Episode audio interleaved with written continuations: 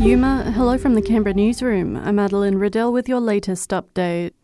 A million dollar reward is being offered up with hopes it'll help solve a 40 year old mystery the bombing of the Israeli consulate and Hakoah Club. The 1982 attack shook the tight knit Jewish community, with numerous people injured.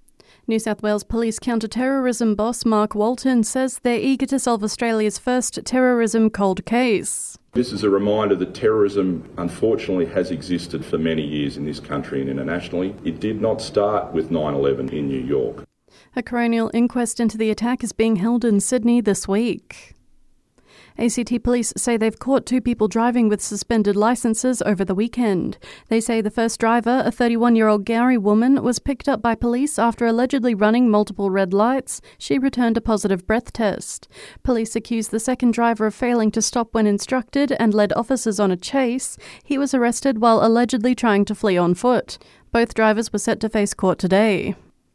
Calls today for more investment in staff to help get Medicare back on track. A new study has found major updates are needed to the 40 year old system to combat a churn like system which offers GPs incentives for quick consultations. Peter Breadon from the Grattan Institute says the needs of patients have changed and the system needs to follow. Rather than having a, a quick burst or a quick fix, you actually need a long term plan with some certainty, money behind it, and a plan behind it. And then over time, we say in the next four years, you can roll out a thousand new workforce roles in the areas that are most underserved to go into general practices and work alongside GPs. We're being encouraged to hold on while on board the city's light rail system. It's all part of a new safety campaign being launched today. Since it began operating in 2019, there's been 22 incidents of passengers falling inside a light rail vehicle.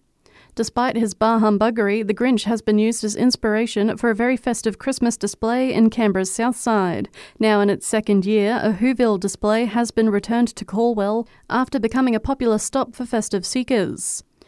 Casey Parker, who's behind the Grinchmas on Oman Place, says this year there'll even be visits by the Grinch himself every Sunday. And what inspired that was there was a mother on the Canberra Notice Board whose daughter loves the Grinch and wanted photos with the Grinch. And I'm like, oh, well, this is our display. So I'm like, actually, maybe we should try and get him to come.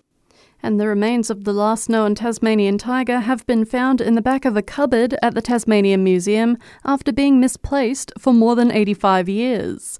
A cataloguing error is being blamed for the misplacement. And that's the latest from the Canberra newsroom this Monday. Check back again tomorrow morning from 7 for our next update.